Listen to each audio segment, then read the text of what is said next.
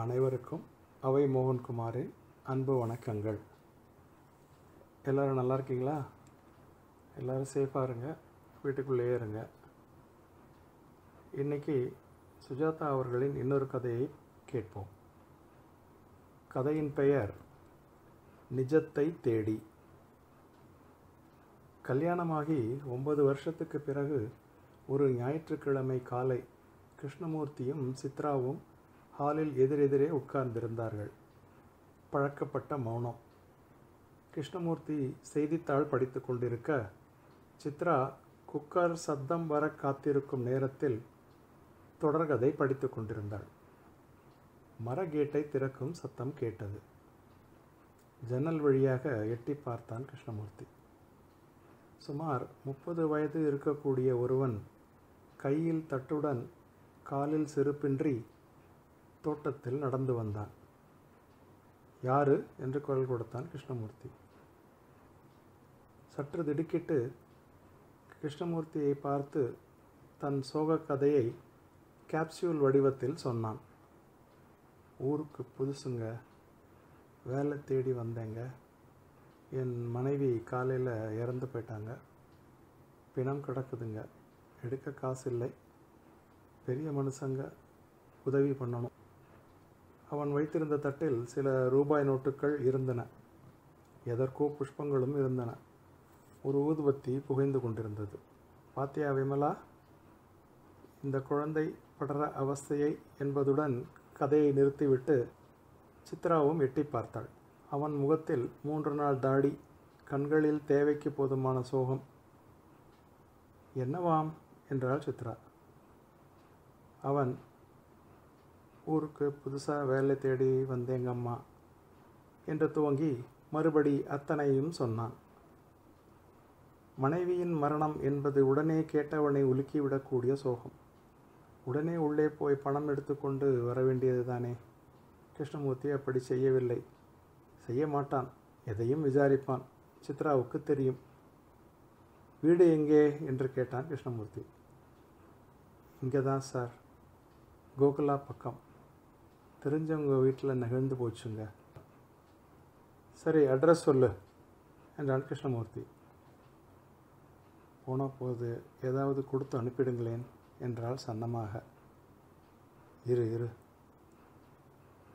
நான் இங்கே பெங்களூர் வந்தே மூணு நாள் தாங்க ஆகுது சார். காலையில் இறந்துட்டா என்றான். சரிதான்ப்பா அட்ரஸ் என்ன சொல்ல என்றான் கிருஷ்ணமூர்த்தி அவன் சற்றே யோசித்து மூன்றாவது கிராஸ் என்றான். மூன்றாவது கிராஸ்னா ஹெச்எம்டி லேஅவுட்டா சுந்தர் நகரா? இல்லை கோகுலா காலனிக்குள்ளேயேவா என்று கேட்டான் கிருஷ்ணமூர்த்தி. சொல்ல தெரியலைங்க. சினிமா தியேட்டர் பக்கத்தில். அவனோட என்ன வாக்குவாதம்? என்றாள் சித்ரா. இப்போ நீ சும்மா இருக்க புரியா இல்லையா? ஆ எந்த சினிமா தேட்டரியா என்றான் அவனை பார்த்து. என்ன சார் இப்படி கேட்குறீங்க இருக்கிறது ஒரு சினிமா தேட்டர் தான். பேர் உங்களுக்கு தெரியாதா? எனக்கு தெரியும். நீ சொல்லு என்றான் கிருஷ்ணமூர்த்தி மறுபடியும். அவன் மறுபடியும் அனுபல்லவியை பிடித்தான். பெங்களூர் வந்தே மூணு நாள் ஆகுது சார். காலையில் இறந்துட்டா? என்றான். சரிப்பா. எந்த இடம்? அதை சொல்ல மாட்டியா? என்று மறுபடியும் கேட்டான் கிருஷ்ணமூர்த்தி. என்ன சார்? பண்டாட்டி செத்து போயிட்டான்னு துக்கத்தில் இருக்கேன். என்னென்னவோ கேட்குறீங்க போலீஸ்காரங்க மாதிரி. காசு கொடுக்க முடியும் இல்லைன்னு சொல்லிடுங்க. நான் போகணும் பணம் அங்கே கிடக்குது என்றான். அட்ரஸ் சரியாக சொல்லு தரேன். அதான் சொன்னேனே. சரியாக சொல்லு என்றான் மறுபடியும் கிருஷ்ணமூர்த்தி. ஐயோ வேண்டாம் சார். என்ன நீங்கள் என்றான் அவன் சித்ரா எதிர்பார்த்தாள். என்ன ஒரு மனிதாபிமானம் இல்லாத ஆசாமி ஐயா நீ என்று திட்டுவான் என்று எதிர்பார்த்தாள். ஆனால் அவன் அப்படி செய்யாமல் திடுதிப்பென்று அழ ஆரம்பித்தான். தட்டை கைமாற்றி கொண்டு மௌனமாக அழுதான். வரேன் சார் என்று திரும்பி நடந்தான். போகும்போது வாசல் கேட்டை தள்ளிவிட்டு சென்றான் கிருஷ்ணமூர்த்தி இந்த செயலை எதிர்பார்க்கவில்லை. போயிட்டான் என்றான். கூப்பிடுங்கள் அவனை என்றாள் சித்ரா எதுக்கு? எல்லாம் பாசாங்கு தெரியுமோ இல்லையோ? என்றான் கிருஷ்ணமூர்த்தி. ப்ளீஸ் அவனை கூப்பிடுங்கோ. கூப்பிட்டு ஏதாவது கொடுத்து அனுப்பிடுங்கோ. கிருஷ்ணமூர்த்தி சிரித்து வெளியே பார்த்தான். சற்று தூரத்தில் அவன் தெரிந்தான். இன்னும் அழுது கொண்டே சட்டையால் முகத்தை துடைத்து கொண்டே சென்று மறைந்தான். அவன் சொல்கிறது உண்மையாக இருந்தால் பிளிச்சின்னு அட்ரஸ் சொல்லியிருப்பானோ இல்லையோ? ஏன் தயங்கணும்? அட்ரஸ் சொல்லியிருந்தால் நான் கொடுத்துருக்க மாட்டேனா? என்றான் கிருஷ்ணமூர்த்தி. அவன்தான் ஊருக்கு புதுசுன்னு சொல்கிறானே சரியாக அட்ரஸ் சொல்ல தெரியலையோ என்னவோ? என்றாள் சித்ரா. சேச்சா உனக்கு தெரியாது சித்ரா. இது பெரிய ராக்கெட். அவனை பார்த்தா மனைவி செத்து போன மாதிரியாக இருக்கு? திரு திருன்னு முழிக்கிறானே. எனக்கு என்னவோ அப்படி படலை. எதுக்கு அழுதான்? என்றாள் சித்ரா. அதுவும் அவனுடைய நாடகத்தில் ஒரு பகுதி. ஏதாவது கொடுத்திருக்கலாம்.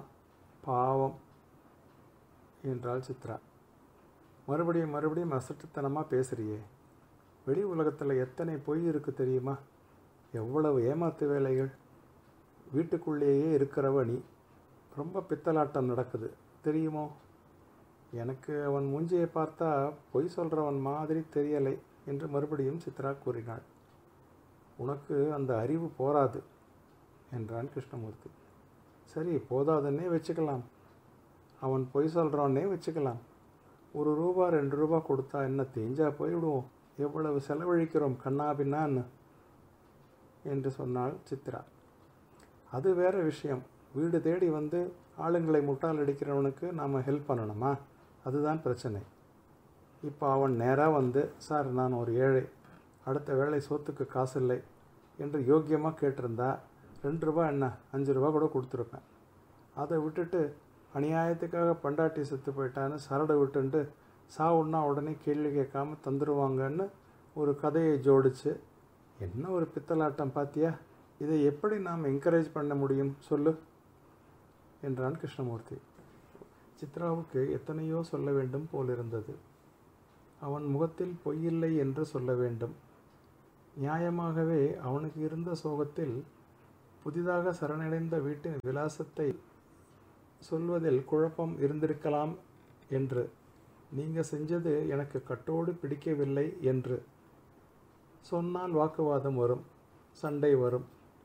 எக்கேடும் கெட்டுப்போ என்று சாப்பிடாமல் வெளியே போய்விடுவார். குக்கர் பெருமூச்சு விட்டது. சித்ரா உடனே உள்ளே சென்றாள். கிருஷ்ணமூர்த்தி செய்தித்தாளில் ஆழ்ந்தான். நியூஸ் பிரிண்ட் வார்த்தைகளில் அவன் கவனம் நிலைக்கவில்லை. தான் செய்தது சரிதான் என்பது அழுத்தமாக ஏன் இவளுக்கு புரியவில்லை? சுழித்து கொண்டு உள்ளே சென்றதிலே ஏமாற்றத்தை காட்டினாளே. அவளுக்கு என்ன தெரியும்? இங்கிருந்தே பேசினான். இப்படித்தான் ஒரு தடவை திருப்பதிக்கு போகிறேன்னு ஒரு அம்மா மஞ்சப்படவையோட வந்து ஒரு அஞ்சு ரூபா வாங்கிட்டு போனாலே என்னாச்சு? தியேட்டரில் பார்க்கல நம்மளை? ஆமாம் என்றால் சித்ரா. அப்புறம் அனாதை பள்ளிக்கூடம் நடத்துகிறோம்னு நோட்டீஸு ரசீது புத்தகம் எல்லாம் அடிச்சுண்டு ஒருத்தன் வந்தானே என்னாச்சு? என்றான் கிருஷ்ணமூர்த்தி. என்னாச்சு என்றால் உள்ளிருந்து சித்ரா. அந்த மாதிரி தெருப்பேரே இந்த ஊரில் இல்லைன்னு கண்டுபிடிச்சு காட்டினேனோ இல்லையோ? ஆமாம் ஆமாம் ஞாபகம் இருக்குது என்றாள் சித்ரா. அப்படியெல்லாம் சுலபமாக ஏமாறக்கூடாது. பத்து ரூபாய்க்காக பெத்த தாயே செத்து போனதாக சொல்லிடுவானுங்க. இந்த உலகத்தில் எத்தனை பொய் இருக்கு தெரியுமோ சித்ரா? என்றான். சித்ராவிடமிருந்து பதில் வரவில்லை. என்ன சித்ரா? என்று மறுபடி கேட்டான். மறுபடியும் பதில் இல்லை. கிருஷ்ணமூர்த்தி பேப்பரை மடித்து வைத்துவிட்டு சமையலறை பக்கம் சென்றான். சித்ரா அடுப்படியில் அழுது கொண்டிருந்தாள். திடுக்கிட்டான். இப்போ எதுக்காக அழற? அவசரமாக கன்னத்தை துடைத்து கொண்டாள் சித்ரா. எதுக்காக இப்போ அழறேன்னு கேட்குறேன் என்று அதட்டினான். ஒன்றுமில்லை என்றாள். பொய் சொல்லாதே. நான் அவனை விரட்டினதுக்காகவா? இல்லை இல்லை விசும்பல்களுக்கிடையே சொன்னான். எனக்கு என்னவோ அவன் பொய் சொல்லலைன்னு தோணித்து அவன் திடீர்னு அப்படி விக்கி விக்கி அழுததை நினச்சுண்டேன். யாரோ ஒரு ஜீவன் ஏதோ ஒரு துக்கம் அதை எனக்கும் கொஞ்சம் கொடுத்துட்டு போயிட்டாப்புல ஆயிடுத்து என்றாள். எல்லாம் பொய்ன்னு எத்தனை தடவை உனக்கு சொல்கிறது என்றான் கிருஷ்ணமூர்த்தி. எப்படி தெரியும் உங்களுக்கு? என்று தன்னியல்பாக குரலை உயர்த்தி கேட்டாள் சித்ரா. அவன் அவளை உக்கரமாக பார்த்தான். எப்படி தெரியுமா? சொல்கிறேன் அனுபவம்டி வெளியில் எனக்கு ஏற்பட்ட அனுபவம். சித்ரா நீ எல்லாத்தையும் இமோஷ்னலாக பார்க்குற அதான் உங்ககிட்ட தப்பு. நான் ப்ராக்டிக்கலாக பார்க்குறேன் என்றான் கிருஷ்ணமூர்த்தி. சரி நீங்கள் சொல்கிறது தான் சத்தியம். நான் அழலை என்றாள். ஆனால் என்ன என்ன சொல்லு? மனசில் நினச்சிட்டு இருக்கதை சொல்லிடு. நீங்கள் சொல்கிறாப்புல நிறைய பேர் பொய் சொல்கிறா ஏமாத்துறா. தப்பி போய் இவன் சொன்னது மட்டும் நிஜமாக இருந்துட்டா? அவ்வளவு துக்கத்தில் இருக்கிறவனை வாசலில் நிற்க வச்சு கேள்வி கேட்டு மடக்கி ஒன்றும் சொல்லத் தெரியாமல் முழிச்சு காசும் கொடுக்காம துரத்திட்டமே. அது தப்பில்லையா? எதுக்காக கேள்வி கேட்கணும்? அவன் பொய் சொல்கிறான்னே இக்கேடு கெட்டு போகட்டும்னு ரெண்டு ரூபா கொடுத்துருந்தா இத்தனை என்றாள். மறுபடியும் மறுபடியும் அதையே சொல்கிறியே ரெண்டு ரூபா பெருசில்லை எனக்கு சித்ரா.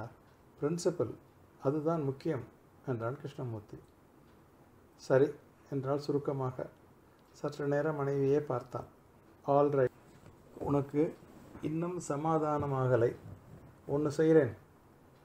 அவன் என்ன சொன்னான்? தியேட்டர் பக்கத்திலே மூணாவது கிராஸ்ன்னு தானே சொன்னான். தியேட்டர் கிட்டத்தில் தான் இருக்குது மூணாவது கிராஸ் போய் அங்கே இருக்கானான்னு விசாரிச்சுட்டு வந்துடலாம். வா. அப்போ தான் உனக்கு நிம்மதியாகும். வா காரை எடுத்துட்டு ஒரு நிமிஷம் போய் பார்த்துட்டு வந்துடலாம். வேண்டாம். நீங்கள் சொன்னது எனக்கு கன்வின்ஸ் ஆகிடுத்தோ நான் ஏதோ பைத்தியக்காரத்தனமாக அழ ஆரம்பிச்சிட்டேன். விட்டுருங்கோ என்றாள் சித்ரா. இல்லை நீ கன்வின்ஸ் ஆகலை. நான் சொன்னது சரின்னு உனக்கு இன்னும் புரிபடலை என்றான் கிருஷ்ணமூர்த்தி. நான் வரலை எனக்கு நிறைய வேலை இருக்குது என்றாள் சித்ரா. நீ வரலைனா கூட நான் போய் பார்க்கத்தான் போகிறேன் எதுக்காக விதண்டாவாதம் பண்ணுறேள் மறந்துடுங்கோ என்றாள் சித்ரா. இல்லை இந்த கேஸில் யார் சரின்னு பார்த்தே ஆகணும். நீயா நானா? என்றான் கிருஷ்ணமூர்த்தி. நீங்கள் சொன்னது தான் சரி. ஒப்புந்துட்டுட்டேனே என்றாள் சித்ரா. நீ இன்னும் மனசார ஒப்புக்கலை. உனக்கு ப்ரூஃப் வேணும் தானே நான் போய் பார்த்துட்டு வந்துடுறேன். என்றான் கிருஷ்ணமூர்த்தி. இது என்ன பிடிவாதம்? நீங்கள் அங்கே போய் அவன் சொன்னது நிஜம்னே தெரிஞ்சா என்ன செய்ய போகிறீங்க என்று கேட்டாள். தோல்வியை ஒப்புந்துட்டு பத்து ரூபா அல்லது பதினஞ்சு ரூபா கொடுத்துட்டு வந்துடுவேன். ஆனால் அப்படி எதுவும் நடக்காது. லைஃப்பில் நிறைய பார்த்துட்டேன். என்றான் கிருஷ்ணமூர்த்தி. அப்போ ஷூராக இருந்தால் எதுக்கு போகணும்? என்று கேட்டாள் சித்ரா. உனக்காகத்தான் சித்ரா. நீ அருவியாக அழுத பாரு. அது தப்புன்னு ஸ்தாபிக்கிறதுக்காக எனக்கு இப்போ சிரிப்பு தான் வர்றது என்றாள் சித்ரா. அப்புறம் சிரிக்க போகிறது யாருன்னு சொல்கிறேன் என்று கிளம்பினான் கிருஷ்ணமூர்த்தி. கிருஷ்ணமூர்த்தி ஷெட்டை திறந்து பெரிய கேட்டை திறந்து காரை கிளப்பி சீறி புறப்பட்டான்.